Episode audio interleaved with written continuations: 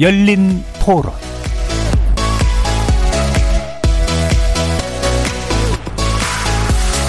안녕하십니까. KBS 열린 토론 정준희입니다.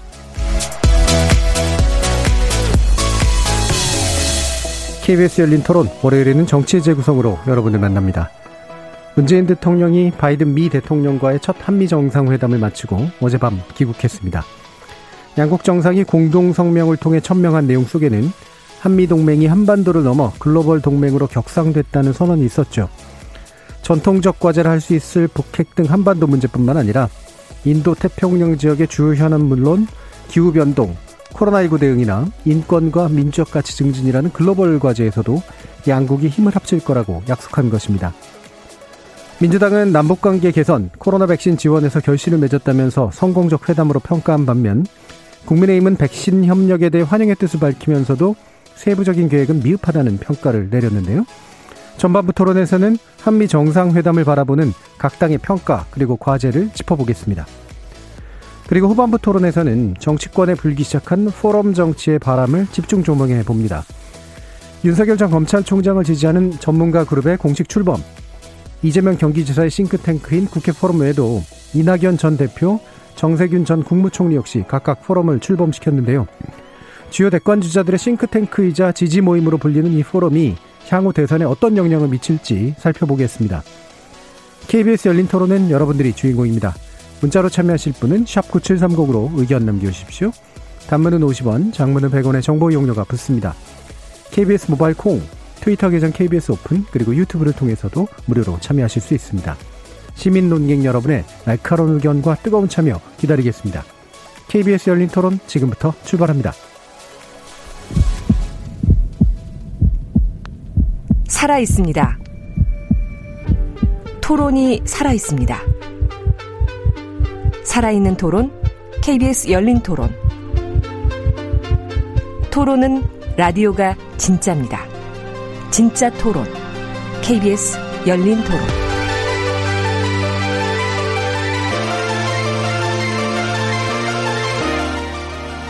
정치를 보는 새로운 시선, 정치의 재구성에서 시작합니다. 함께 해 주실 네 분의 논객 소개하겠습니다. 먼저 더불어민주당 장경태 의원 나오셨습니다. 안녕하세요. 장경태입니다. 자, 그리고 이준석 전, 전 최고위원은 지금 한참 당대표 쪽에 마음이 가 있어가지고요. 이번 주 자리를 비웠는데요. 선거 중입니다. 그래서 전 대한변협 대변인이셨고, 우리 또 정치재구성 함께 해주셨던 최진영 변호사 함께 하셨습니다. 네, 반갑습니다. 최진영입니다. 전 정의당 혁신위원이십니다. 김준우 변호사 나오셨습니다. 안녕하세요. 김준우입니다.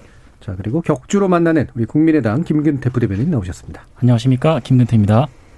자, 첫 번째 주제는 한미 정상회담 관련된 그런 내용인데요. 어, 뭐 이제 남북 관계라든가 뭐 국제 정치를 전공하신 네 분을 모신 건 아니기 때문에 아마 이제 정치의 시선에서 다룰 수밖에 없지 않을까 싶은데요. 어, 기본적으로 어떻게 평가하시는지 어, 간단한 말씀 듣고 이야기 나눠보겠습니다. 먼저 장경태 의원 말씀드릴게요. 2인 삼각회담을 보여준 5위 선언급의 한미 정상회담이었다고 평가드리고 싶습니다. 보통 안보동맹, 뭐 경제동맹이라고 표현하는데요. 이제 백신 동맹까지 이룩한 최대의 성과였다고 봅니다. 어, 일단 반도체 미사일에 이어서 백신까지 파트너십을 구축했는데요. 반도체 같은 경우는 정말 여러 가지 이제 전자제품에 반도체가 안 들어간다 할 수, 할, 하지 못할 정도로 매우 중요한데 이 반도체 관련된 한미 공급망 TF 구축이라든지 한미 상호 투자 등을 미 상무부에서 라운드 테이블을 통해서 이루어졌고요. 미사일 동 미사일 같은 경우는 정말 저는 기대 이상이었다 보는데 이 한미 미사일 지침이 있습니다. 저희가 이 중장거리 탄도 미사일 개발을 어, 제한하는 지침인데요. 42년 만에 종료키를 했습니다. 뭐 앞서서 3, 4차 개정에서도 탄두 중량에 대한 무제한이라든지 고체 연료 로켓을 가능하게 했는데 이번엔 지침 자체가 폐지됐다는 점. 이 부분은 뭐 대한민국이 어 소위 보유한 미사일이 어디든 갈 수 있다 이런 부분까지도 포함하고 있는 내용이라서 매우 큰 의미가 있다 보고요.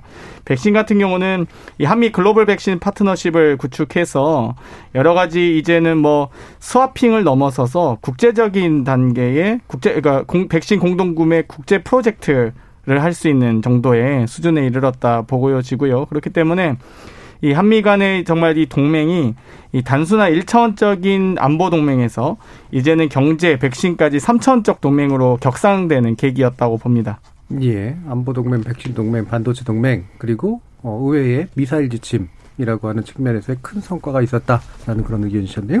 어, 근데 의외로 남북 관계 관련된 얘기는 안보 동맹 안에서 그냥 얘기하신 건가요? 네, 음, 알겠습니다. 자, 그러면 최진정 변호사님. 그렇습니다. 말씀하신 것처럼 그 오늘 뭐 조선일보 일면에서 동 한미 동맹이 회복됐다. 뭐 이와 같은 그 큰그 그 어, 헤드라인을 뽑은 것으로 봐야하는데요 사실 그 이번 문재인 정부 들어서 우리나라 외교의 축이 어떻게 보면 천칭 두 쪽에서 미국보다는 북한과 중국 쪽에 이렇게 가중된 그런 상황 속에 있었지 않습니까? 그런데 이번에 그와 같은 그 우려를 상당 부분 어떻게 보면 불식시켰다는 점에서 어 이게 그 전통적인 그 문재인 대통령 지지층뿐만 아니고 중도층 나아가서 보수층한테도 상당히 소구할 수 있는 그런 성과를 거뒀다라고 지금 평가를 할 수가 있을 것 같습니다. 어, 말씀하신 것처럼 이제 그 어, 이 가치 동맹, 코드라든가 아니면 그 중국 내정과 문제와 관련되는 어떤 그 대만 대만 해협 문제 같은 것도 간접적으로 건드렸고 그렇다는 점에서 상당 부분 어떻게 보면은 지금까지 없었던 지금까지 볼 수 없었던 문재인 대통령의 입장 변화를 볼 수 있는데요.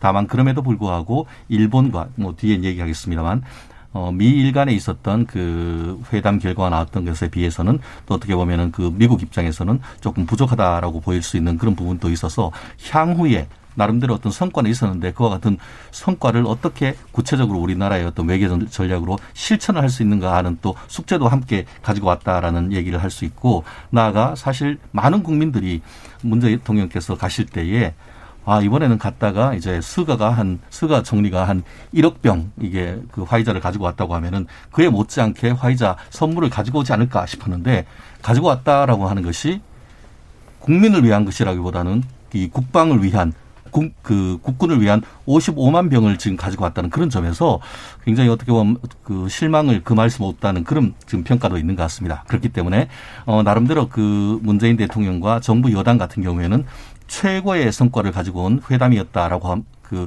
지금 구두선으로 칭찬을 하고 있습니다만 그 계산서를 좀 정확하게 우리가 주판을 튕겨야겠다. 왜냐하면은 일본 같은 경우에는 어, 기업에서 선물을 특별히 선물 보따리를 가지고 가, 주지 않았음에도 불구하고 1억 병에 해당하는 화이자 백신을 가지고 왔는 반면에 우리는 44조 원 어마어마한 돈입니다. 400억 불의 어떤 미국에 대한 투자를 했지만 기껏 가지고 온 것이 백신 55만 병이냐 이런 지금 비판이 있을 수 있기 때문에 그러한 부분의 어떤 그 국민의 비판적 여론도 어떤 식으로 추후에 어 백신 그 외교를 통해서 확보할 수 있을지 예. 이런 부분을 좀 더 상세하게 설명해 드릴 필요가 있을 것 같습니다. 예. 최진영 변호사님 잘 모신 것 같은 게 국민의힘에서 얘기한 내용이 딱 그대로 요약이 돼 있는 예. 그래서 아주 대표적으로 잘 요약을 해주신 것 같습니다. 자 김준우 변호사님.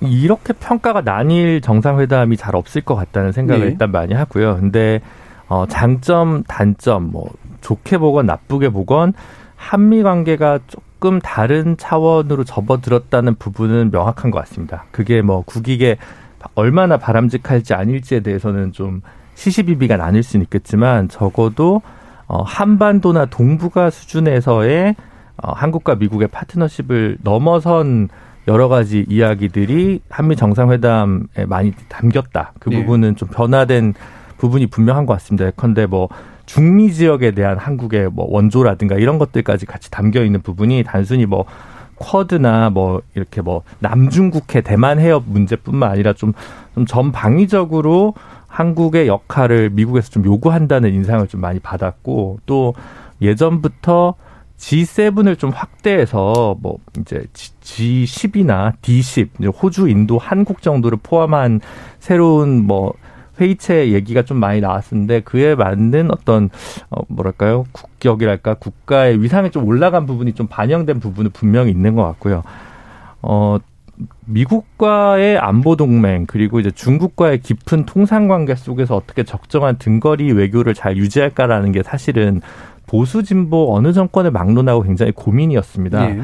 박근혜 대통령도 중국 전승절 행사에 참여했었던 게 그 고민의 일환이었기 때문에 사실 뭐 어느 정부가 더 친중이었다라고 얘기하는 건 저는 좀 경강부회하거나 이데올로기적인 접근이라는 생각이 좀 많이 들고요. 다만 트럼프 대통령은 미국이냐 중국이냐 태기를 좀 강조했다고 한다면 바이든 정부는 훨씬 더 유연한 접근으로 즉 일본만큼의 미일 정상회담만큼 중국을 굳이 언급하지 않는 수준에서 네. 이제 정상회담 그 문구를 조정해 준 거는 또 미국에 좀 유연한 대응이 있었다라는 평가도 가능했고요. 어쨌든 한국 입장에서 보면 미국 정부 새 정부가 바이든 정부가 어찌 됐든 트럼프 정부가 해놓은 싱가폴 뭐 회담이 정상회담의 뭐 합의 수준이라든가 아니면 남북 관계에 있었던 판문점 선언 문제에 대해서 어느 정도 기초해서 앞으로 이 문제를 풀겠다라는 좀 적극적인 자세를 보여줬다는 면에서 적어도 뭐 아니면 도의 트럼프나 전략적 인내를 이야기하면서 이란 문제에 집중했던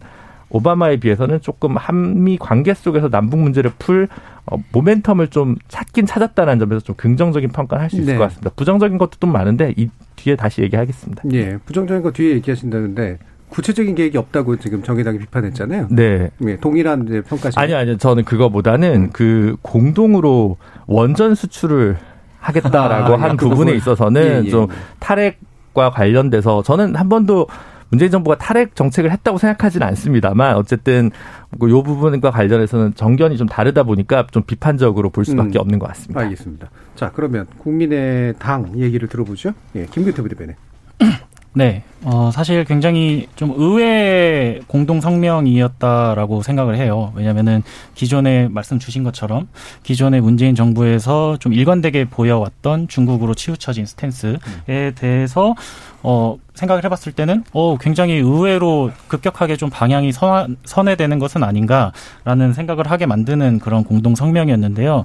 근데 우리가 주의해야 될 것은 이전 트럼프 정부 시절에 이제 남북 관계에 있어서 문재인 정부가 어떤 중재자나 뭐 운전대를 잡고 네. 이렇게 그런 평가를 받아왔었지만 사실 결과물은 트럼프에게서는 라이어라는 소리까지 듣고 그리고 북한에게는 지속적으로 원색적인 비난들을 많이 받고 있지 않겠, 않습니까? 뭐소 대가리부터 해서 뭐 때때 이런 어, 결과물들이 사실 지금 와서는 굉장히 좋지 않다라고 평가가 될 수 있는데 그래서 그 당시에 이제 우리 정부가 북한에 가서는 대북 제재 완화에 대한 가능성을 좀 과대 포장해서 얘기를 한 측면이 있을 것이고 미국한테 가서는 비핵화 가능성에 대한 어 얘기를 좀 과대 포장해서 얘기를 한 것이 아닌가. 그래서 양측에게서 모두 실망감을 준 것이 아닌가라는 생각이 들거든요. 네, 짐작이죠. 예. 네. 예. 그래서 이제 이런 부분에 있어서 우리가 반복되어서는 안 된다라고 이제 생각을 하고요. 그래서 이제 중요한 것은 어 급격하게 방향 선회가 된 측면이 있기 때문에 우려되는 지점이 어, 이 의미를 과연 우리 정부가 명확하게 파악을 하고 있을 것인가에 대해서 좀 우려감이 있어요. 그래서 이것이 다시 한번 좀 모호한 스탠스로 전환됐을 때 오는 그 신뢰의 상실 이런 부분에 대해서도 우리가 어, 주의를 해야 될 것이고요. 예. 그리고 사실 어, 이런 모습을 보이는 거에 있어서 중국으로부터 좀 불가피하게 압박을 받을 수 있는 그 리스크가 있습니다. 그래서 이 리스크에 대해서 우리가 이제 북한 어, 미국이 이제 주장하는 어떤 국제 질서를 따라가는 것에 대해서 이 리스크를 우리가 짊어지고 어 향후 그런 압박이 이루어졌을 때 미국에게 어떤 보상을 요구할 것인가 그리고 그걸 어떻게 실현해 낼 것인가에 대한 계획까지도 미리 이렇게 세워져 있는지 이런 부분에 대해서 좀 걱정되는 부분이 있습니다. 그래서 그게 지금 세워져 있지 않다면 지금이라도 하루빨리 좀 세워줬으면 하는 그런 바람이 예, 있습니다. 지금 이제 국민의힘이나 국민의당 쪽에 이제 평가 안에서 들어보면 공통적으로 들어가 있는 게 어, 문재인 정부는 명확히 중국하고 북한 위주였다. 근데 그거를 미국 중심으로 바꿨다. 뭐 좋게 평가한다. 하지만 충격에 대비되어 있느냐 이제 이런 거거든요. 자, 이 평가에 대해서는 두 분이 또 굉장히 다를 것 같아요. 다시 한번 좀 물을게요. 어떻습니까? 그, 김준호 의사님부터. 그러니까 일단 저는 그게 말이 안 되는 게 중국이냐 미국이냐 해서 미국을 먼저 제일 먼저 택한 상징적인 사건이 문재인 대통령 집권하자마자 사드 배치를 강행한 거거든요. 근데 거기서 어떻게 그거는 그것 때문에 사실은 어 중국 시장에서 어마어마한 타격을 받았고 그거를 모르지 않았을 텐데 결국 그에 동의했단 말입니다. 사실은 그러니까 안보는 미국과 경제는 중국과 이게 사실 어떻게 보면 문재인 정부의 분리된 것이었는데 이제 그런 분리된 정책을 더 이상 용인하지 않겠다라고 했던 것이 어떤 트럼프 정부의 입장이었다고 한다면 바이든 정부는 중국과 직접적으로 대립각을 세우기보다는 동맹을 조금 더 튼튼히 하는 방식으로 좀 입장을 선회한 것 같고 그 속에서 한국이 이전과는 다른 틈이 좀 그러니까 한국이 움직일 수 있는 틈을 미국이 좀 제공했다거나 아니면 한국이 자신들이 움직일 수 있는 외교적 자장의 폭을 충분히 이해를 구해서 그에 관한 합의를 이루어냈다고 하는 게 어, 정직한 것 같고요. 저는 기본적으로 거기서 뭐 친중이었다고 한다면 그렇게까지 사드 배치를 해가지고 뭐 각종 어, 한류 뭐 관련 상품이나 뭐 관련 회사 주가도 다 떨어지고 경제를 그렇게 그 부분과 관련된 피해를 감수했는데 그런 평가가 가능하다는 건 좀 이상하다고 생각합니다. 네. 최진호 변호사님 듣고 한번 들어보죠. 어, 그렇습니다. 그 말씀하신 것처럼 저는 좀 동의하기가 좀 어려운데요. 왜 그 이원 정부가 그러니까 북한과 중국의 지나치게 치우친 그 경제 외 경제나 외교를 해왔냐라고 하는 것에는 아까 사드를 얘기를 했습니다만 실질적으로 사드를 배치를 한 이후에 결국 그 뭐라고 했습니까? 삼불 정책 해가지고 그 미국의 어떤 그 동맹 정, 전략에 같이 들어가지 않는다거나 이번에 미사일 같은 경우에도 실질적으로 미사일 주권까지도 북한 즉 중국에 대해서 포기하는 듯한 발언을 했고 나아가 최근에 있어서의 그 미국의 새로운 그 아시아 인도 전략에서의 핵심이라고 할 수 있는 쿼드 전략도 문재인 대통령께서는 별로 좋은 아이디어가 아니다라고 명시적으로 얘기했던 적이 있습니다. 그랬는데 갑자기 이번에 가가지고는 갑자기 한미 동맹을 복원한다라는 쪽에 훨씬 더 가까이 얘기를 하니까 이게 그 중도 보수에 있는 사람들이 어 이거 웬일이지 이렇게 반응이 나오는 것 아니겠습니까? 말씀하신 것처럼 또 다른 측면에서 미국 같은 경우에 지난번 트럼프 저는 나름대로 그 문재인 대통령께서 전략적인 선택을 했다라고 평가를 합니다. 왜냐? 아시다시피 그 전 대통령인 트럼프 대통령 같은 경우에는 미국 제일주의였지 않습니까? 모든 게 미국 제일주의다 보니까 동맹이란 것은 별로 의미가 없었던 것이죠. 모든 것을 동맹을 돈으로 평가했던 사람이지만 바이든 대통령 같은 경우에는 외교적 기조가 기본적으로 전통적 동맹을 강화하는 쪽으로 가는 것이죠. 그러다 보니까 처음 지금 만난 것도 이제 일본 그 스가 총리를 만났던 것이고 나아가서 두 번째 만났던 것도 문재인 대통령 아니겠습니까? 그만큼 G2로서의 중국에 대한 견제를 보여주는 전략이라고 하는데 그와 같은 미국의 전, 그 전략적 요청, 동맹에 대한 회복 요청에 문재인 대통령께서 손을 내밀었다라는 그런 측면은 굉장히 높게 평가를 합니다. 그런데 기존의 어떤 그 전략 자체가 얘기하는 것처럼 이른바 안미 경중이라고 얘기하지만 제가 봤을 때는 안보도 중국 쪽에 상당히 어떻게 보면은 치우쳤고 경제 또한 예. 아까 말씀드렸듯이 사드 배치라든가 아까 얘기했던 어떤 큰 미국 동맹 전략에 있어서 사실 계속 쿼드 전략에 들어가지 않았던 안 하려고 했던 그런 전략 이런 부분을 봤을 때는 오늘 이번에 있었던 물론 그 부분이 구체적으로 뭐 쿼드나 이런 데에 가입하겠다는 것이 아니고 그와 같은 전략에 인식을 같이 한다. 이런 식의 어떤 그 외교에 있어서의 초급적 단계를 얘기를 했습니다만 어쨌든 간에 그와 같은 그 미국의 전체적인 그 동맹 전략에 같이 손을 잡았다는 데서는 저는 의미가 있다 그렇게 평가를 합니다. 예. 네. 일단 최진영 변호사님께서 그 국민의힘을 전적으로 대변하시진 않겠지만 그럼에도 불구하고 상당 거의 뭐 99% 일치하기 때문에 좀 말씀드리고 싶은데요. 국민의힘이나 보수 진영에서 아마 서희가 강동 6주를 되찾아도 거기에 만약에 여당이 했다면 비판하셨을 것 같다 이런 생각이 듭니다. 그러니까 소위 이 현재 우리 대한민국의 처한 현실이 미중 뭐 중국과의 무역 수지라든지 미국과의 무역 수지할 때 엄청난 흑자를 거두고 있는 건 사실 중국 대중 무역입니다. 그런 상황에서 2015년 당시에 중공군 사열을 어, 받으셨던 박근혜 대통령과 또 이 황교안 총리의 중국 방문 당시에 어, 사실상 이 중국이 할 수 있는 최선의 예우를 갖췄었죠 그 당시 그런데 일주일 뒤에 사드 배치 발표를 하면서 어떻게 보면 외교상 뺨을 때린 격이었습니다. 그렇기 때문에 이 한중 간에 급격히 관계가 악화되었던 것을 문재인 정부 들어와서 겨우겨우 복원하는 과정이었고요. 이번에 한미 정상회담과 이 미일 정상회담을 비교하신 분들에 대해서 좀 말씀드리고 싶은데요. 먼저 다들 기억하실 겁니다. 한 달여 전에 이 150분 정도 회담을 가졌습니다. 저희는 171분 더 길게 가졌고요. 당시 스가 총리 같은 경우는 이 바이든 대통령이 마스크를 착용한 상태에서 두 장을 겹쳐 사용하고 식사 장 자리도 어, 매우 먼 거리에서 어, 또 심지어 햄버거를 주는 햄버거 뭐 먹지도 않았죠 스가 총리 같은 경우는. 근데 이번에는 뭐 no 마스크로 또 매우 근거리에서 또 대통령 문재, 문재인 대통령이 좋아하는 해산물을 또 제공하면서 오찬 시간 동안 두 배 가량을 할애했습니다. 그만큼 미국에서 얼만큼 이 물론 일본도 전략적인 어떤 중요함이 있겠습니다만 대한민국에 대한 최선의 예우를 했다라고 보여지고요. 당연히 대한민국은 어찌됐건 이 미국과 중국에 좀 끼어 있는 입장이기 때문에 두 양측 간의 여러 가지 경제적 성과 어, 여러 가지 어떤 이익들을 고려하지 않을 수가 없습니다. 그렇기 때문에 이 과거에 정말 이 박근혜 정부 당시의 이 외교라고 하면 정말 정말 남사스러울 정도로 부끄러울 정도가 많았습니다. 오바마 대통령과 기자회견 당시 한마디 말도 못하는 그런 어, 모습을 보면서 상당히 정말 대한민국 국민으로서 치욕을 느꼈거든요.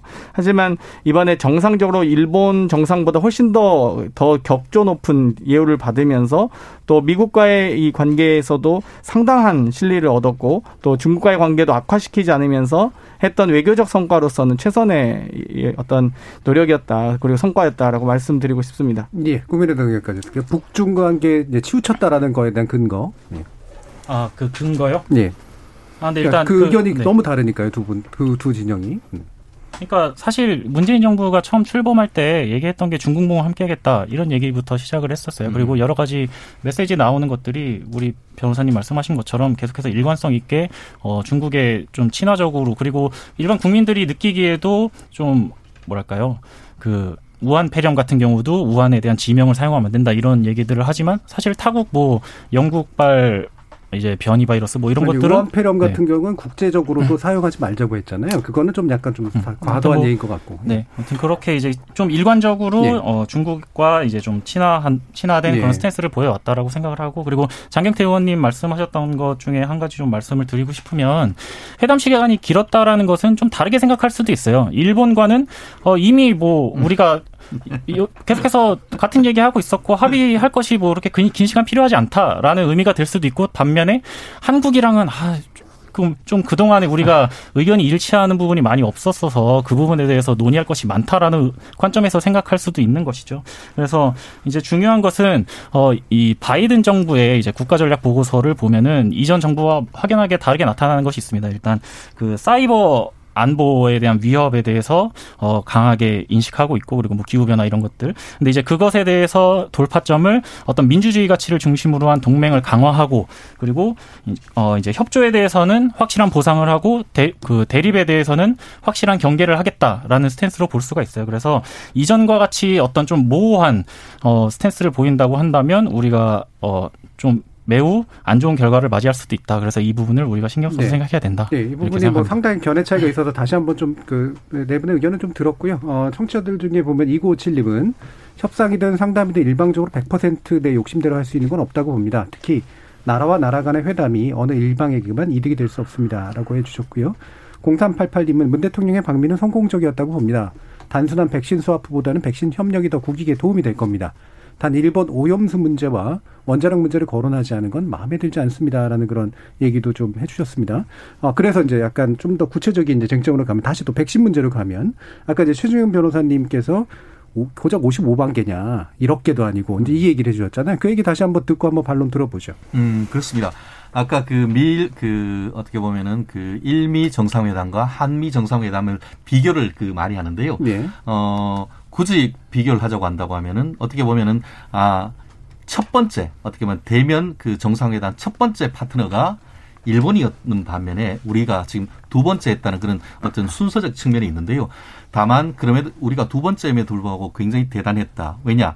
미국 같은 경우에는 전통적인 우방인 영국 취임하면 바로 영국 대- 그 총리하고 보통 그 정상회담을 하죠. 그 다음에 이제 캐나다라든가 멕시코 되는데 이번 같은 경우에는 그와 달리 아시아의 핵심 국가인 일본과 한국을 1번, 2번 순위로 해서 했다는 점에서 비록 우리가 두 번째라고 하지만 그럼에도 불구하고 전체 큰 틀에서 봤을 때는 우리가 우선순위 나, 나름대로의 어떤 그런 그 외교부의 역할을 좀 그 박수를 쳐줄 수 있을 것 같고 다만 실리에서는 큰 차이가 있었다라고 지금 말씀을 드릴 수밖에 없는 것 같은데요. 과연 400억 불, 44조 달러나 되는 어떤 돈을 주고 우리나라에 55만 개 백신 가지고 온 이것이 맞느냐? 한, 한켠에서는 이와 같은 것이 어떻게 보면은 그 전략적 실패였다라는 얘기도 지금 나오고 있습니다. 왜냐하면은 단순히 그렇게 55만 개를만 가지고 오는 것이 아니고 다른 훨씬 더 많은 그, 어, 우리의 어떤 그 경제적인 이익이나 이런 것들을 확보를 할 수 있었을 텐데 그러지 못하는 점. 그 반면에 일본 같은 경우에는 기업 과 동행했다는 그 소리를 제가 들어본 적이 없고 그만큼 되는 것을 미국에 투자한다는 소리를 들었지를 못했- 못했습니다. 그 반면에 그 일본 스가 총리 같은 경우에는 화이자 대표와 CEO와 그 어, 단독 회담을 통해서 1억 병을 그 확실하게 그 확보하고 가지고 왔다는 점에서는 적어도 우리나라의 그 미국 대통령이 갈 때 정의용 외교부 장관이 뭐라고 했습니까? 백신 스와프를 하고 있고 어려울 때 친구가 진정한 친구다. 이렇게 하면서 국민들의 기대를 굉장히 높여놨었지 않습니까? 그런데 가지고 와봤더니만 어떻게 했죠?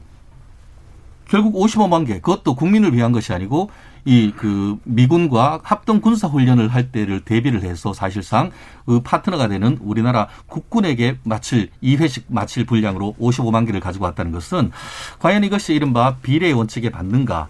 뭐 네. 그래, 그래 서 한 가지만 말씀.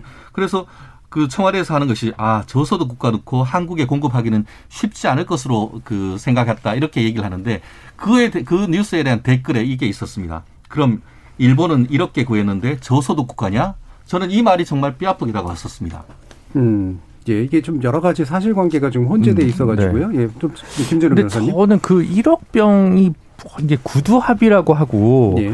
객관적으로 이게 사실은 정확한 시기랑 이런 게 좀 특정되지 않아서 계속 오늘 국민의힘 김기현 원내대표가 1억 병 얘기를 계속해서 제가 여러 가지 뉴스를 찾아봤는데 네. 1억 병에 관한 명확한 시기적인 부분이 좀 어려 확인이 어렵고 구두 합의였다라는 보도가 많아서 일단 그 부분이 좀 의문이 좀 있습니다. 그러니까 미국 같은 경우 동맹국들한테 2천만 병 정도를 어, 공급하겠다라는 공식 발표를 한 것으로 알고 있고 그러면 이제 어, 세계 제 국가들에게 좀 나눠줘야 될 텐데 그럼 그 2천만 숫자 중에서 방역이 비교적 잘 되고 있는 어, 대한민국의 어느 정도를 먼저 해야 되냐에 대해서 문제가 생길 거고 그럼 한미 동맹의 특성상 어, 군인들을 대상으로 하는 정도가 외교적으로 충분히 협의 가능한 그 납득할 만한 저는 수준이라고 생각을 하거든요. 그래서 어, 좀 그렇고 기업이 자신의 이윤과 상관없이 그렇게 대규모 투자를 그러니까 사실 투자할 거를 몰아서 한꺼번에 발표한 거지 문재인 정부가 그러면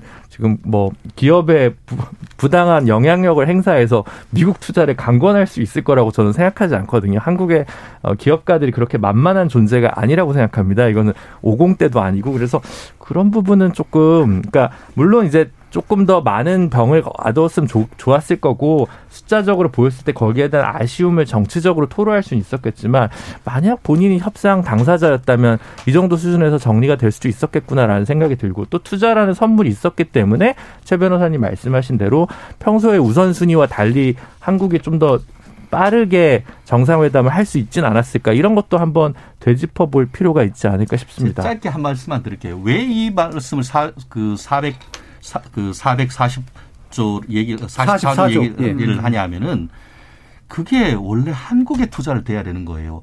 한마디로 한국 일자리가 몽땅 미국에 가는 그 문제가 있기 때문에 제가 얘기 드리는 거거든요. 물론 그 중에 일부는 어, SK나 삼성이나 이런 게에서 미국에 전략적으로 투자하는 것도 있지만 사실 그렇게 해서 대규모로 가서 가는 것은 사실 어떻게 보면은 그 미국으로부터 어떤 그 받아내기 위한 그런 맞교환적인 의미도 있는 것인데 지나치게 많이 줬다는 점 그러 그로 인해서 한국에서의 어떤 일자리가 없어지는데 더 일자리가 없 가- 가물을 만드는 그런 전략적 실패가 아니냐는 점에서 자, 한번 다시 한번 자, 짚어봐야 일단 이제 됩니다. 44조를 주고 55만 병을 사온 것처럼 프레임되는 건 상당히 좀 문제가 있는 것 같고요. 예, 그- 일단 네. 그건 아니고 방금 말씀하신 내용을 다시 그냥 요약해 보면 국내 투자할 돈이 글로 가버렸다 이제 이런 얘기잖아요. 네, 그렇습니다. 그러니까 근거가 있으신지는 잘 모르겠는데 제가, 제가, 알기로는 네. 국내 반도체 투자에 관련된 또 나름대로 플랜들이 있잖아요. 저는 이 보수 진영에서 이야기하실 때 한미 동맹 한미 동맹 하시면서 그러면 한미 동맹의 원천은 결국 조공입니까? 그리고 어 삼성과 SK가 44조를 그럼 갖다 바치고 온 거라고 지금 말씀하신 건가요? 그건 대단히 삼성과 SK 아마 핵심 기획실이나 뭐 이 오너 쪽 뭐 운영진 쪽에서는 대단히 불쾌하리라 보고요. 지금 이 이 한국군뿐만 아니라 일본과의 이 백신 거래 같은 경우는 사실 이 미국의 백신 기술과 한국 같은 경우는 생산 역량을 결합시킨 모델입니다. 국제적인 글로벌 백신 프로젝트 또 파트너십을 맺은 거고요. 일본과 파트너십 맺었거나 일본의 생산 기지 만든다는 얘기 들어보셨나요? 없습니다. 유일하게 한국의 어떤 방역 상황이 괜찮고 또 한국의 의료 보건 생산 역량이 괜찮기 때문에 미국이 적극적으로 이 투자한 부분이 있고요. 한편으로 우리나라의 핵심적인 수출 품목인 반도체 와 배터리를 빼놓지 빼놓을 수가 없습니다. 미국 한미 상호 투자가 미 상무부에서 한미 비즈니스 라운드 테이블이 이루어졌는데요.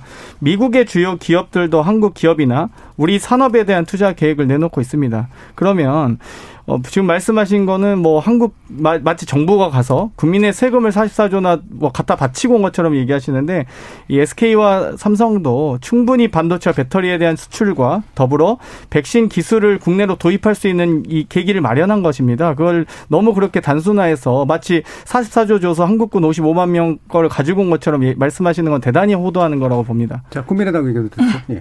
네, 어, 그래서 이제 저도 조심스럽게 또 네. 생각을 하나 말씀을 드리자면, 어, 미일 회담과 이번에 한미 회담의 어, 차이점 중에 하나는 위그르 문제라든지 홍콩 문제가 언급이 안 돼 있는 일본, 일본 때의 어, 성명과 달리 그런 측면이 있다라고 보여지는데, 네, 백신과는 상관없이 일단 네. 그 일본 문제를 네. 얘기하셨단 말씀이죠. 그래서 예. 그런 부분에 있어서 한국이 중국의 눈, 눈치를 보면서 미국 측에 이것을 좀 빼달라고 요청한 것이 아닌가. 그러면은 그 요청의 어 요청의 그 대가로서 어 우리가 조금 더 가져올 수 있는 거를 덜 받아온 것은 아닌가라는 생각이 들기도 하고요. 그리고 이제 백신 기술에 대해서 우리가 그 기술 협력을 통해서 기술을 이전받을 수 있는 가능성이 열렸다고 말씀을 하셨는데 그 모더나와 삼성 바이오로직스 말씀을 하시는 것 같아요. 맞죠?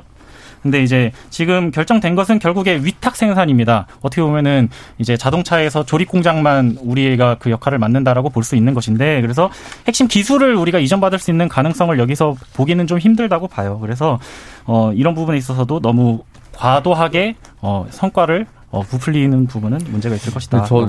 인권 문제라서 요거는 좀 예. 꼭 얘기를 네. 하고 싶은데, 그러니까 어, 신장 위구르 문제 인권 참혹할 수 있습니다. 그래서 물론 이제 이 문제를 직접적으로 거론할 경우 내정 간섭이 실제로 됩니다. 대만 문제랑은 좀 다르기 때문에 외교에서 실제로 쉽게 얘기하기 쉽지 않은데 중국과 일본은 어쨌든 그 센카쿠 열도 문제로 이제 영토 분쟁이 직접적으로 있는 나라고요. 한국과 중국은 그런 사이가 아닙니다. 반면에 인권 문제와 관련해서 한국과 미국이 이번에 미얀마 문제는 같이 언급을 했습니다. 뭐 젠더 문제도 언급을 했죠. 이런 건 굉장히 좋은 사례라고 보는데 물론 이것도 이해관계가 걸려 있습니다. 예를 들어 어, 미국과 굉장히 친한 이스라엘과 팔레스타인 문제는 전혀 외교관과에서 거론되지 않습니다. 근데 이런 문제 거론 안 했다고 누가 뭐라고 하지 않거든요. 물론 뭐 정의당이나 좀 더 진보적인 세력에서는 당연히 이 얘기를 왜 안 하냐라고 저희는 이제 얘기를 할 수 있지만 어쨌든 그러니까 비판을 위한 비판을 하는 것인지 아니면 외교가에서 가능한 수준에서의 어떤 수렴 가능한 부분을 중심으로 사고를 하는 것인지에 대해서는 좀 고민을 하고 대화를 하는 게 좋지 않을까라는 예. 생각이 좀 듭니다. 여기까지만 일단 끊고요. K7898 음, 080773님께서 44조는 기업이 투자를 하는 거고 백신은 미국이 우리 군에 무상 지원하는 겁니다. 라고 하셨고요.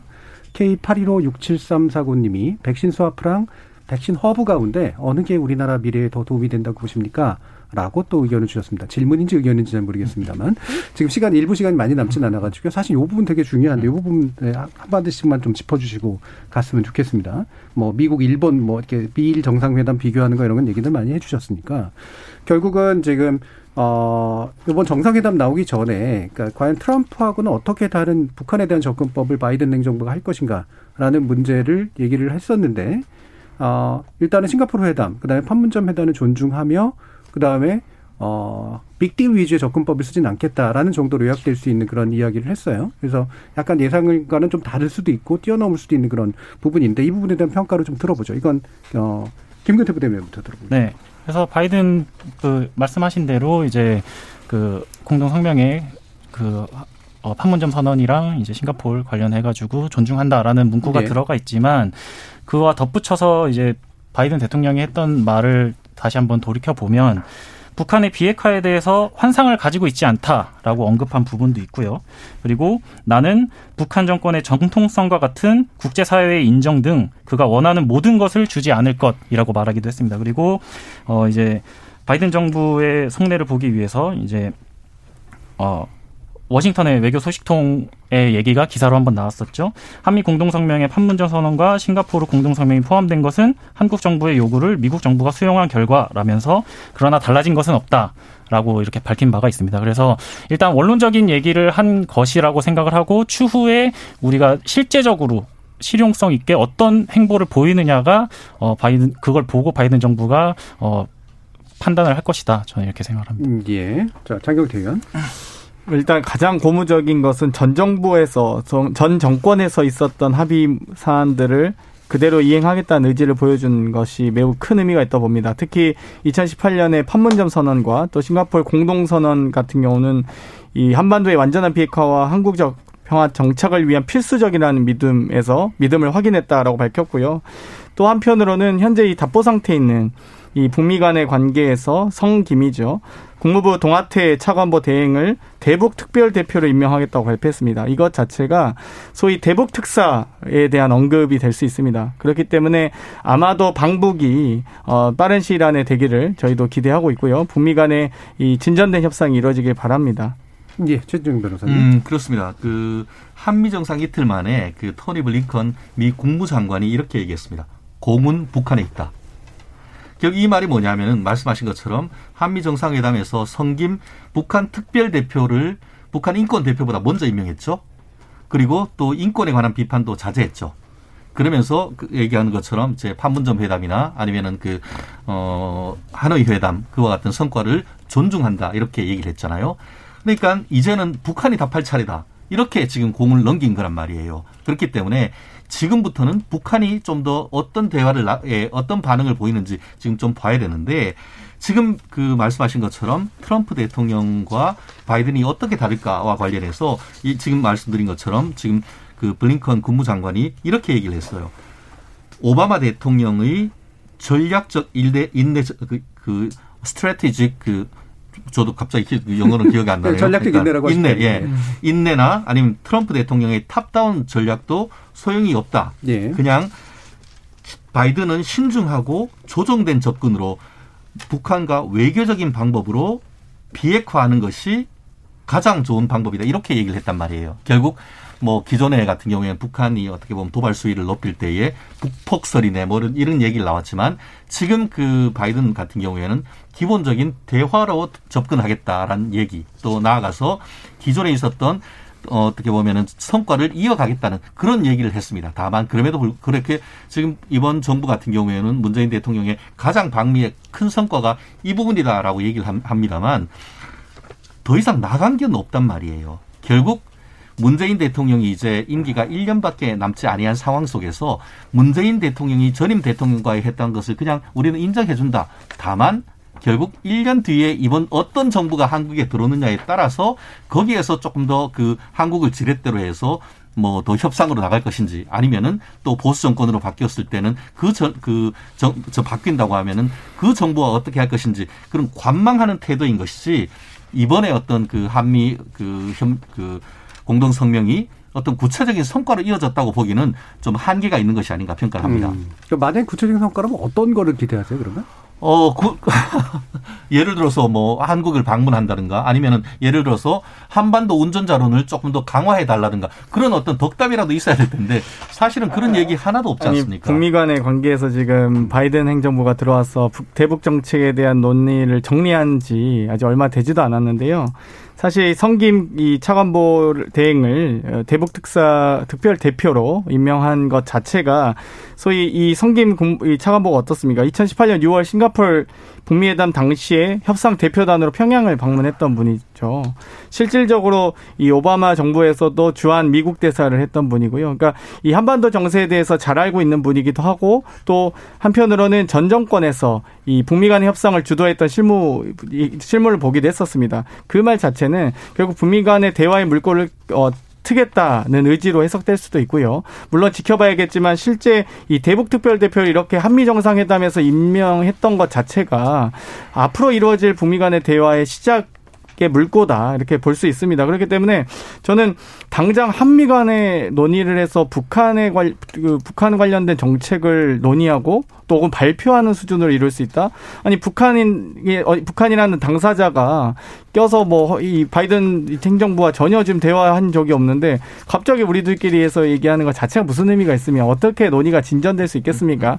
마치 어, 마, 어 마찬가지입니다. 방금 우리 김근태 부대변인도 얘기하셨듯이 신강 위구르 문제도 어, 대한민국 정부로서는 전혀 이 이득이 없는 사안이죠. 민감할 수도 있고요. 그럼에도 불구하고 미국 간에 저희가 대화의 어떤 의제로 선정해서 굳이 어, 한중 간의 관계를 악화시킬 이유도 없었습니다. 그러니까 우리에게 유리한 건 취하고 불리한 거는 버렸던 대단히 실리적 외교를 한 이 케이스이기 때문에 그렇기 때문에 저희가 이 최대의 외교적 성과라고 말씀드리는 것이지 모든 사안에 대해서 뭐다 완벽했고 다 준비됐다라고 말씀드리진 않습니다.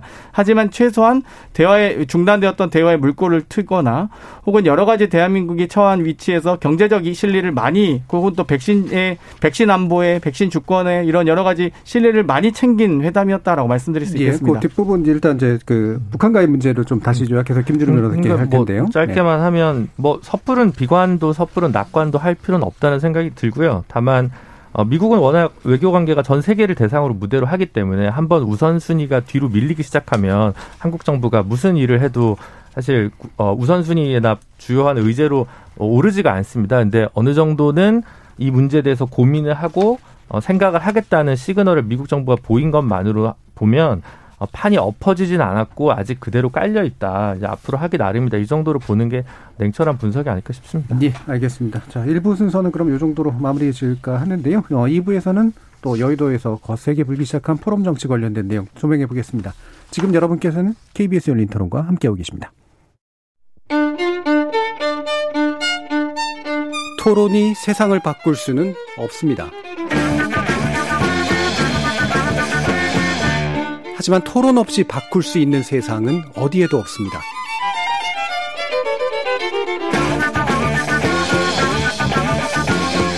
세상의 선한 변화를 갈망하는 당신.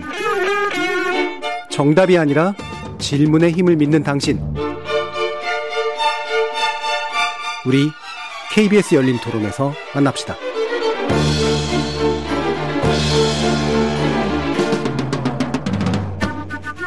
KBS 열린 토론 정치의 재구성 함께하고 있습니다. 전 대한변협 대변인이셨던 최진용 변호사, 전 정의당 혁신위원이셨던 김준우 변호사, 그리고 국민의당 김근태 부대변인, 더불어민주당 장경태 의원 이렇게 네 분과 함께 하고 있습니다. 사실 정치의 재구성 장점이 정치 굴러가는 모습들에 대한 이렇게 뒷얘기도 좀 해주고 해설도 해주고 이런 게 이제 있어서 제가 사실 2부를 좀 더 기대했거든요. 그래서 1부를 좀 짧게 하려고 했는데 어, 생각보다 많이 갔습니다. 아, 이게 참 여러 가지 포럼들이 나오는데 일단 윤석열 총장을 지지하는 음, 전 총장을 지지하는 이제 공정과 상식 회복을 위한 국민연합 21일에 출범을 했습니다. 어, 이게 스스로가 동원한 게 아니라는 게 이제 되게 중요한 부분이잖아요. 네.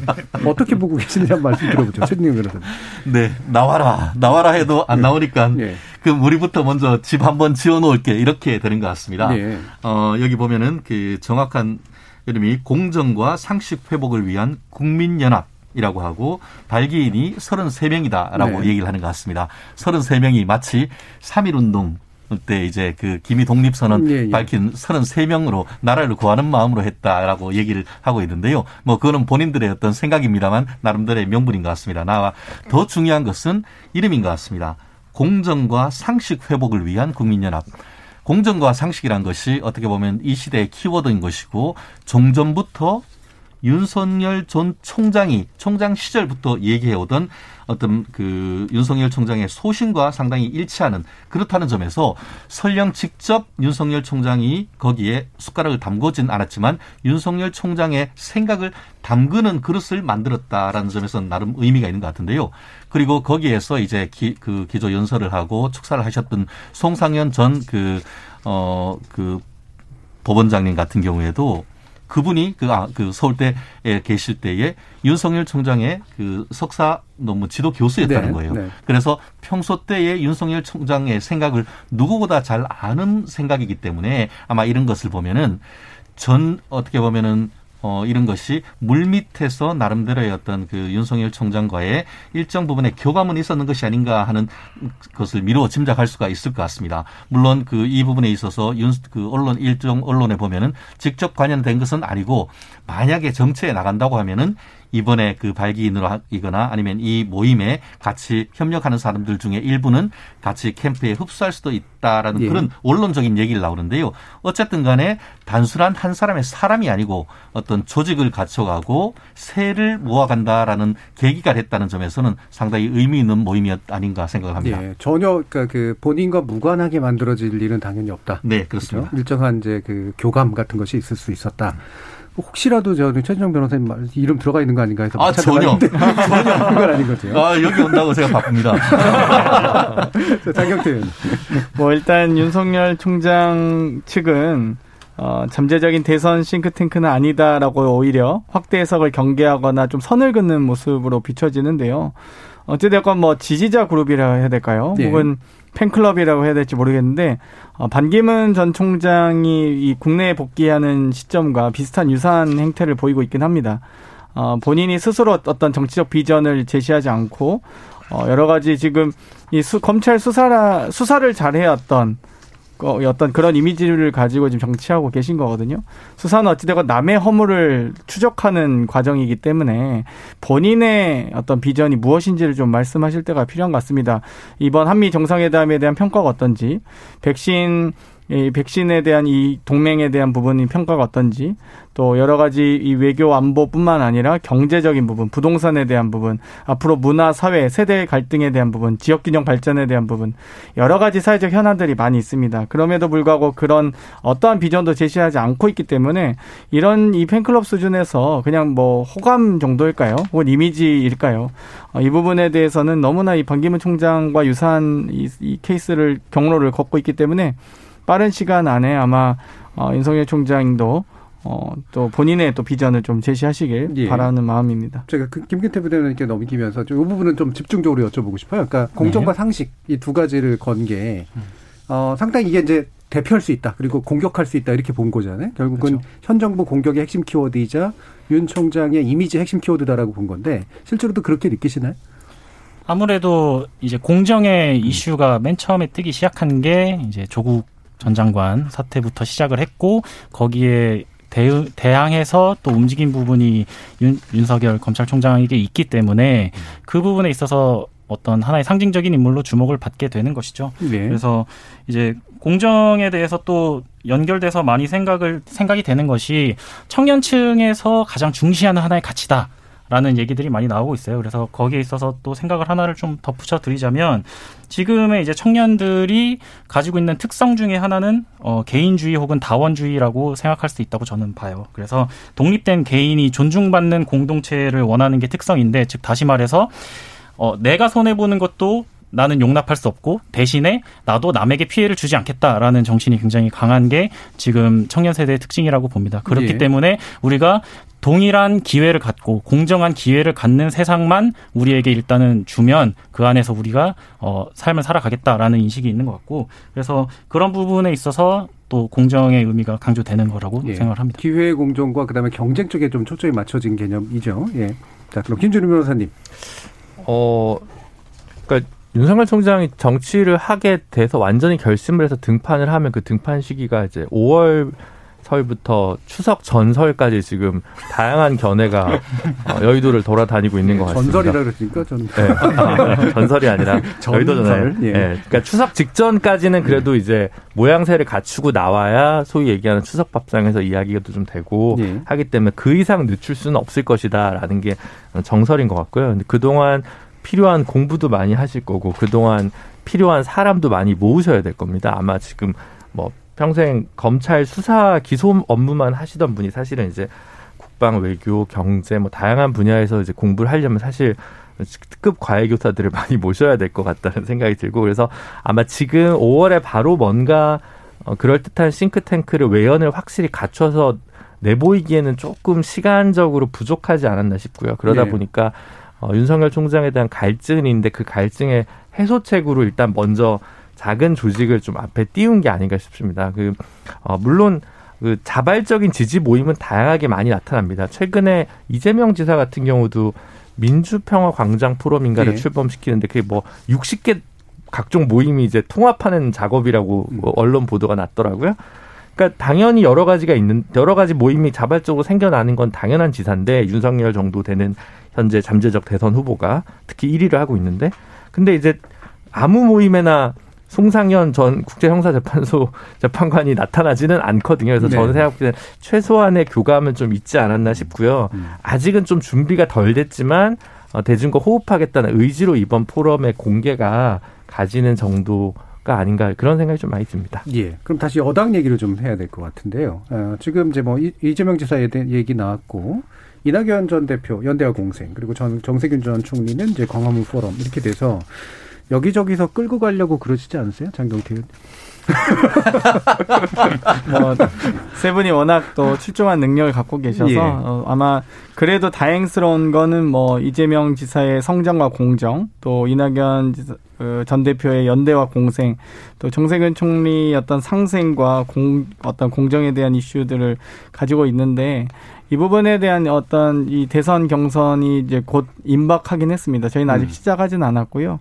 아마도 예상컨대 어, 이 국민의힘 전당대회를 보러, 바라보면서 그 이후에 또 저희도 정치적 행보가 좀 더 가속화되지 않을까 생각이 들고요. 저는 참 이런 이 공정과 여러 가지 사, 화해 상생, 복지, 성장 등의 이제 이런 이 가치적인 어떤 이, 개- 이 개- 가치 개념이 들어가 있는 이 단어들이 많이 좀 활용되는 것에 대해서 긍정적이라고 봅니다. 네. 다만 이 정말 국민의힘에 국민 없듯이 윤석열 총장에게 공정이 있는가? 과연 그 본인의 일가 비리 의혹에 대해서 정말 철저하게 조사했는가, 수사했는가에 대해서는 좀 안타까운 생각을 가지고 있고요. 앞으로 정말 본, 대선이 본격화되면 어, 철저히 아마 후보, 이 아마 우리가 지금 장관 인사청문회 하면서 얼마나 많은, 무수히 많은 이 혹독한 검증의 과정이 있었습니까? 어, 정말 그 부분을 못 견디고 뭐 여러분들이 이제 낙마하시게 되는데요.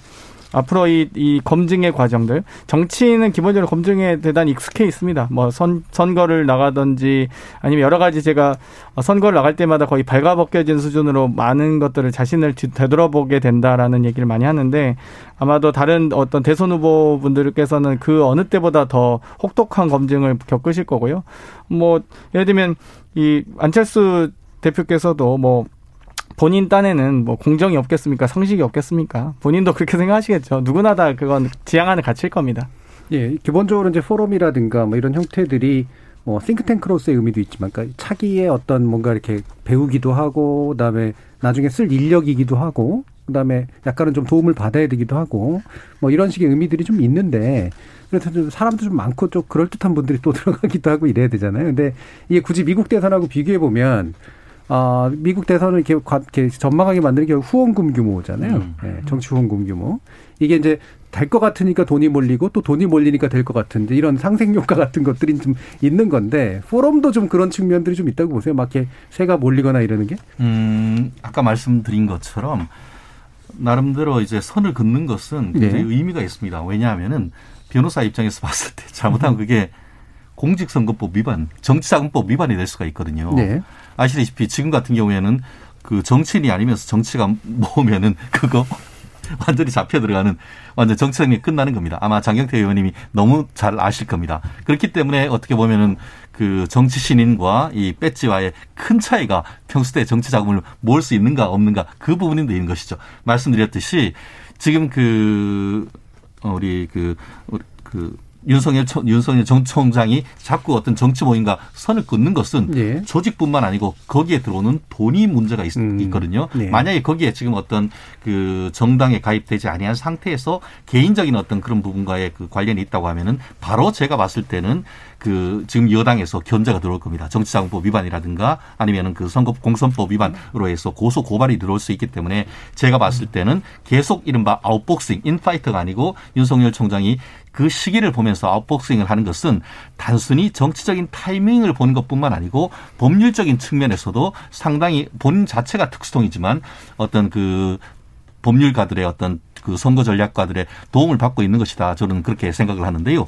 말씀드렸듯이 포럼이나 이런 부분들은 그 자체로서의 세과시가 됩니다. 어? 저기에 누가 있대더라. 네. 어? 저기에 돈이 모인다더라. 이렇게 되면은 그 자체로서 지지율에 상당한 국민들의 어떤 그 관심을 끌 수밖에 없는 그런 부분이기 때문에 그렇다 보니까 지금은 사실은 정치인들과 교수들이 모입니다. 그렇지만 조만간 커지면 거기에는 지금까지 우리가 있었던 연예인이라든가 그런 부분까지 이렇게 다 흡입이 되거든요. 네. 그런데 지금 아직까지는 그 단계까지는 가지는 않습니다만 지금 이제 그 선거가 사실 이제 10개월 정도밖에 안 남았죠. 그런 상황 속에서는 아마 윤석열 총장도 계속 기다릴 수만 없고 나아가 그런 아까 얘기했는 그 정치자금법이나 이런 측면에서 봤을 때도 저는 개인적으로 제3지대보다는 기성 정당에 입당할 가능성에 저는 어떤 정치 실무를 봤을 때는 그럴 가능성이 훨- 훨씬 더 가능성이 높다고 봅니다. 네, 김준우 변호사님 포럼에서 초청받은 적 없으세요? 네, 없습니다.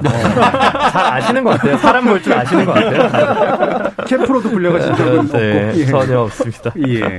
이런 세과시처럼 이제 보이는 게 뭐 불가피한 측면들이 좀 있잖아요. 네, 예. 서로 이제 그 복잡한 거죠. 나중에 음. 나쁜 말로 얘기하면 이 캠프 때 누가 실제로 어, 기여했냐를 가지고 농공 행상을 하는 게 이른바 그렇죠. 총무비서관의 역할이라고들 네. 하지 않습니까? 근데 이제 어 어쩔 수 없죠. 전, 전국적인 선거를 하려면 당 조직뿐만 아니라 당 외곽의 다양한 인재들과 뭐 연계되는 것들이 좀 필요하기 때문에 그리고 평상시에 한국 같은 경우는 교수들이나 뭐, 어, 뭐 변호사도 마찬가지입니다만 어, 공공에서 어떤 위원을 하나 하려고 해도 당적을 가지면 모두 배제됩니다. 그래서 이른바 이제 당 정치에 많은 인재들이 또 어, 직업 정치인을 자신 그러니까 직업으로 자신 삼지 않은 이들은 정당에 좀 관여하기에 많은 폭이 좀 제한돼 있습니다. 그러다 보니까 이런 외곽의 캠프 형태를 통해서 뭔가 자신의 네. 전문성을 뭐 반영하려고 하는 의지들도 좀 있는 것 같고요. 그래서 뭐 꼭 그렇게 나쁘게 볼 건 아니지만 장기적으로 보면 사실 정당 자체가 평소에 강화되고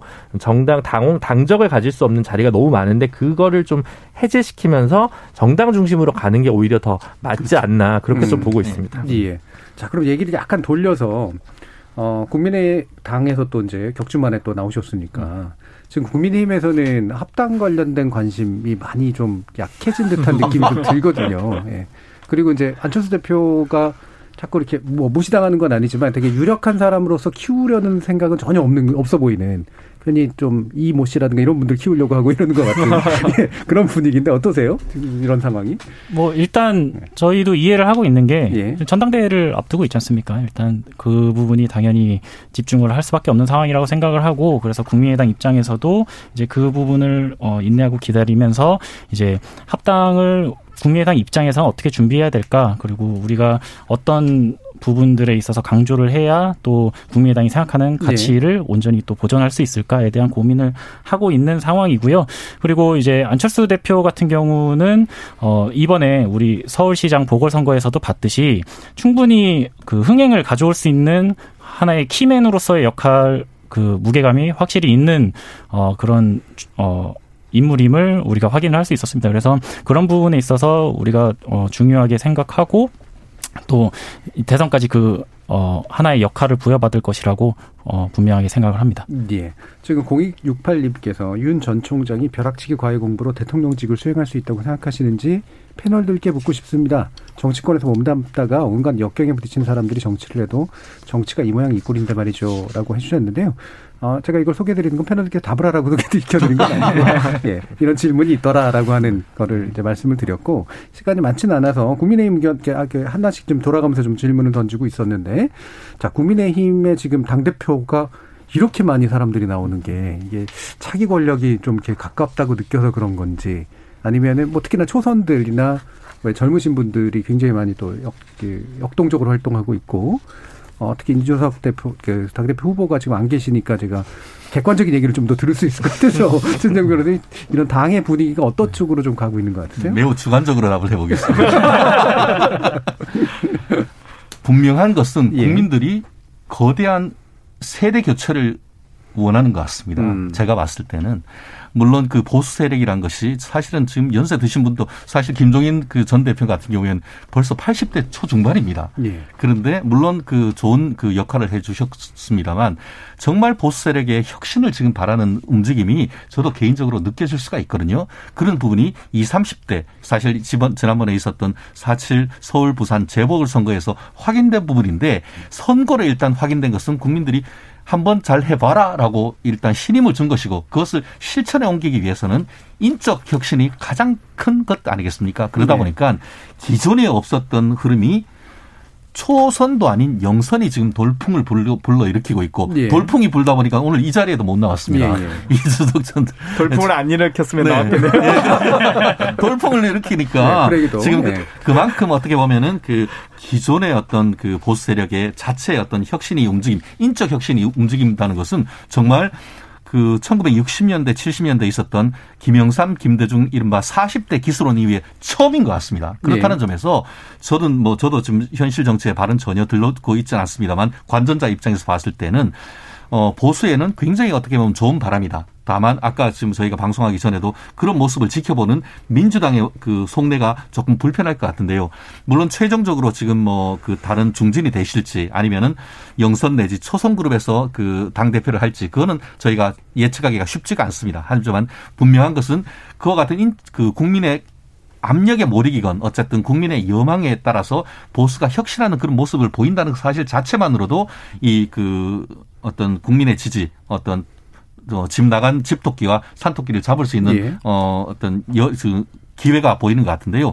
아마 이번에 어떤 그 6월 달에 있는 그 이번 지금 5월 말부터 6월 초에 있는 어, 전당대회를 통해서 혁신의 모습을 보인다고 하면은 내년 3월 9일 나아가 6월 달에 있는 이 지방선거에서도 좋은 결과가 어, 이끌어내지 않을까 저는 개인적으로 그렇게 예측을 예. 해봅니다. 지금 이제 예전에 민주당 전당대회 할 때 당심 민심 간의 불일치 이 얘기 이제 많이 했었는데 국민의힘도 당심 민심 간의 불일치가 있을까요? 아니 일치가 있을까요? 이게 선거 방식이 좀 다르잖아요 민주당하고는. 뭐 두 가지인 것 같은데요. 먼저 이 당심과 민심이 저는 크게 다르진 않다고 봅니다. 네. 뭐 일단은 민심이라고 할 수 있는 것 들이 소- 소위 보수 주자를 선택할 때 보수 지지층이 응답할 가능성이 높고 저희 진보 주자들을 어, 조사할 때는 또 당연히 진보 지지층이 응답할 가능성이 높기 예. 때문에 음. 대부분이 좀 당심에서 좀 확장된 형태로 나타날 수밖에 없다 이렇게 보고요. 이번에 이 특히 이제 주목할 만한 점은 국민의힘 당대표 경선을 보면 이 중진 불가론 같은 게 나오는 것 같습니다. 소위 박근혜 대통령 탄핵으로 인한 음으로 양으로 관련자들 모두 다 책임져라라는 게 당심과 민심의 음. 일치를 보이는 것 같고요. 두 번째로는 이준석 전 최고가 사실 뭐 저희가 영선 중진이라고 조금 조소하긴 하지만 어, 어찌됐건 이 2012년 영입 이후로 어, 9년간, 2012년인가 11년인가 아무튼 그 거의 9년간 이 잘 어찌되건 훈련된 인사라는 겁니다. 이 정치인은 어찌되었건 이 자신의 어떤 여러 가지 입장에 대해서 정견을 발표하는 걸 대단히 또 잘 해야 되고 또 기술적으로 잘 그걸 훈련 받아야 되는데요. 정책에 민심을 입히는 게 정무이고 정무를 지지로 이끌어내는 게 정치라고 했을 때이 어찌되건 정치를 할 줄 안다는 거죠. 그렇기 때문에 여러 가지 방금 제가 윤석열 총장에 대한 얘기도 했습니다만 정치, 경제, 사회, 문화, 부동산 모든 분야에 이르기까지 자신의 입장을 밝히는 것이 대단히 조심스럽긴 합니다.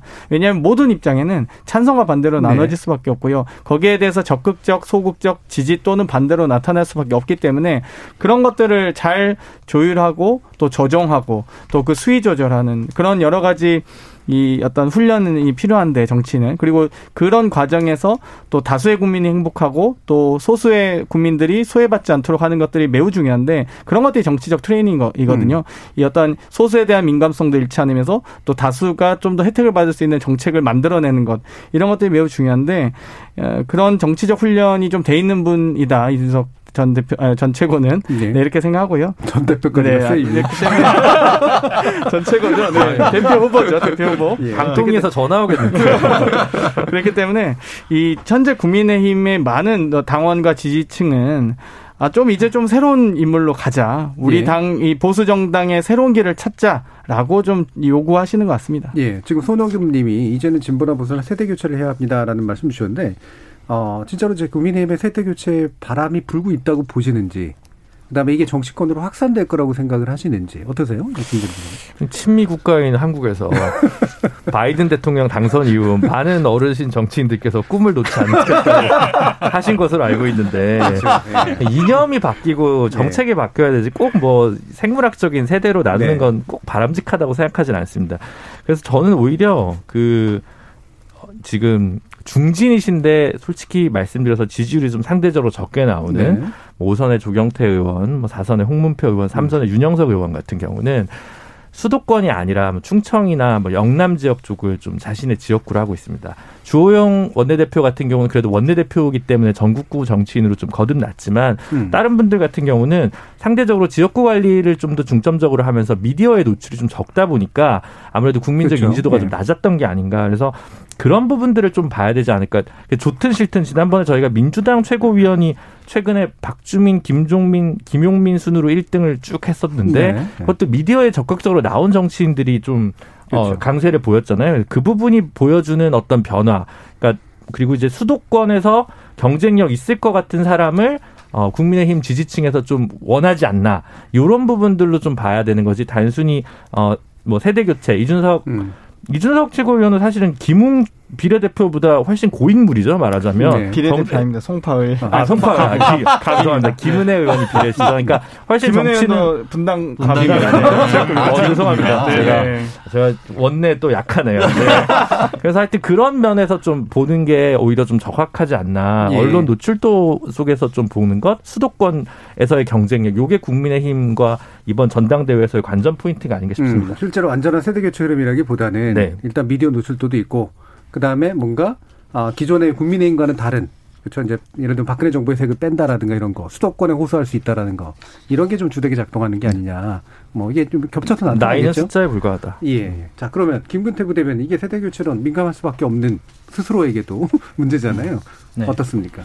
어, 그래서 사실 답은 얼추 다 말씀을 하신 것 같아요. 예. 일단 이제 국민의힘도 이제 변화가 필요하다는 이제 변화가 숙명이라는 점을 이제 받아들이고 있는 것 같고 장경태 의원 말씀대로 이제 과거 개파 갈등으로 인해서 상처가 너무 깊었고 거기에 대한 대가도 계속해서 치르고 있는 중이죠.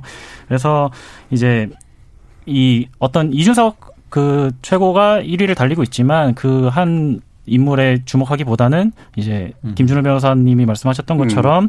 어 소위 말하는 이제 신진 3인이라고 할게요. 그 세 사람이 이끌고 있는 지지율의 추이를 보는 것이 굉장히 중요하다고 생각을 해요. 일단 선거에서 물론 제가 뭐 선거에 대해서 그렇게 잘 알고 있는 것은 아니지만 음. 선거에서 중요하다고 생각하는 하는 게 현재의 어떤 지지율보다도 그 지지율의 변화 추이가 굉장히 중요하다고 생각을 하는데 지속적으로 상승세를 타고 있, 있다고 보고 있거든요. 그래서 그 부분에 있어서 주목 주목을 해야 된다고 보고 그래서 이제 이 당대표 선거 결과가 이제 국민의힘의 변화의 흐름을 이제 순응하는 그런 방향으로 결정이 된다면 예. 이제 어 기존에 있었던 어뭐 중진 의원 분들이라든지 이제 당의 어르신 분들도 이 결과에 이제 승복하고 협조를 해 주셔야 할 것이고 또 대표가 되는 사람도 어 최대한 예를 갖춰서 또 그 협조를 이제 요청을 해 드려야겠죠. 예. 자, 그 1분 남았으니까 최정 변호사님 오랜만에 나오셔서 딱 1분 더 말씀드리고 싶은데요. 국민의힘의 그 어르신들의 마음은 복잡할 것 같거든요. 사실 아까 방금도 얘기해 주셨듯이 잘 됐으면 좋겠지만 정말 잘 되진 않았으면 좋겠는 뭐 이런 마음이 있지 않을까 싶은데 마지막으로 한번. 네. 음 그렇습니다. 저는 이거를 그 달리해서 최근에 그 국민의힘의 그 싱크탱크인 어 여의도 연구원에서 하는 보고서 하나를 말씀드리고 싶습니다. 그 결론이 뭐였냐면은 탄핵 절차를 거치며 집 나간 지지층의 75%가 돌아왔다. 네. 이런 얘기였습니다. 나머지 25%를 어떻게 잡느냐. 방향은 중도 노선 강화다. 이렇게 지상훈 그 대표가 얘기를 했습니다. 그 말이 똑같은 겁니다. 지금 혁신하고 세대 교체하라라는 그런 얘기가 되는데 말씀드렸듯이 개인적 차원에서는 저도 개인적으로 뭐 나경원 그 전 원내대표라든가 조경태 그 의원님이나 이런 친분이 있습니다. 하지만 지금 그분이 당선되는 것도 중요합니다만 더 중요한 것은 보수 혁신을 통해서 네. 내년 3월 9일 날 정권을 대선에 승리하는 이 부분이기 때문에 누가 되건 선의의 경쟁을 한 다음에 세대 교체를 하면 좋고 그렇지 않다 하더라도 이만큼 그 세대 교체에 힘을 보여준 것 자체로서도 중도층에 상당 음. 부분 소가는 부분이 있기 때문에 이번 전당대회는 황골 탈퇴하면은 100점이고 그렇지 않다 하더라도 국민에게 많이 다가갈 수 있다는 점에서 굉장히 큰 의미가 있는 네. 전당대회다 그렇게 평가하고 예. 싶습니다. 적어도 사람이 보이는 것 이상으로. 그 내용과 방향이 보이고 있다. 그 점이 중요하다라는 말씀으로 요약이 되겠네요. 자, KBS 열린 토론 정치의 재구성. 그럼 이것으로 모두 마무리하겠습니다. 오늘 토론 함께 해주신 김근태 부대변인, 김준우 변호사, 그리고 장경태 의원, 그리고 최진년 변호사 네 분 모두 수고하셨습니다. 감사합니다. 고맙습니다. 감사합니다. 당대표 선거건 대통령 선거건 모든 선거는 결국 사람의 마음을 얻기 위해 사람의 손을 빌리는 일이죠. 각종 싱크탱크다, 포럼이다, 팬클럽이다 말도 많고 새싸움에 기싸움에 종종 이상한 사람들도 끼어드는 등 탈도 많지만 그래도 정치와 선거의 본질이라는 관점에서 보면 그리 색안경을 끼고 볼 일은 아니라고 생각합니다. 다만 그렇게 쇠를 모으는 후보자가 제각각의 욕망과 목적을 갖고 운집한 이들의 옥석을 가릴 눈이 있는지 그리고 그런 사람들의 머리와 손을 빌려 얻고자 하는 마음이 도대체 무언지 결국 그게 중요한 일이겠죠. 지금까지 KBS 열린 토론 정준이었습니다.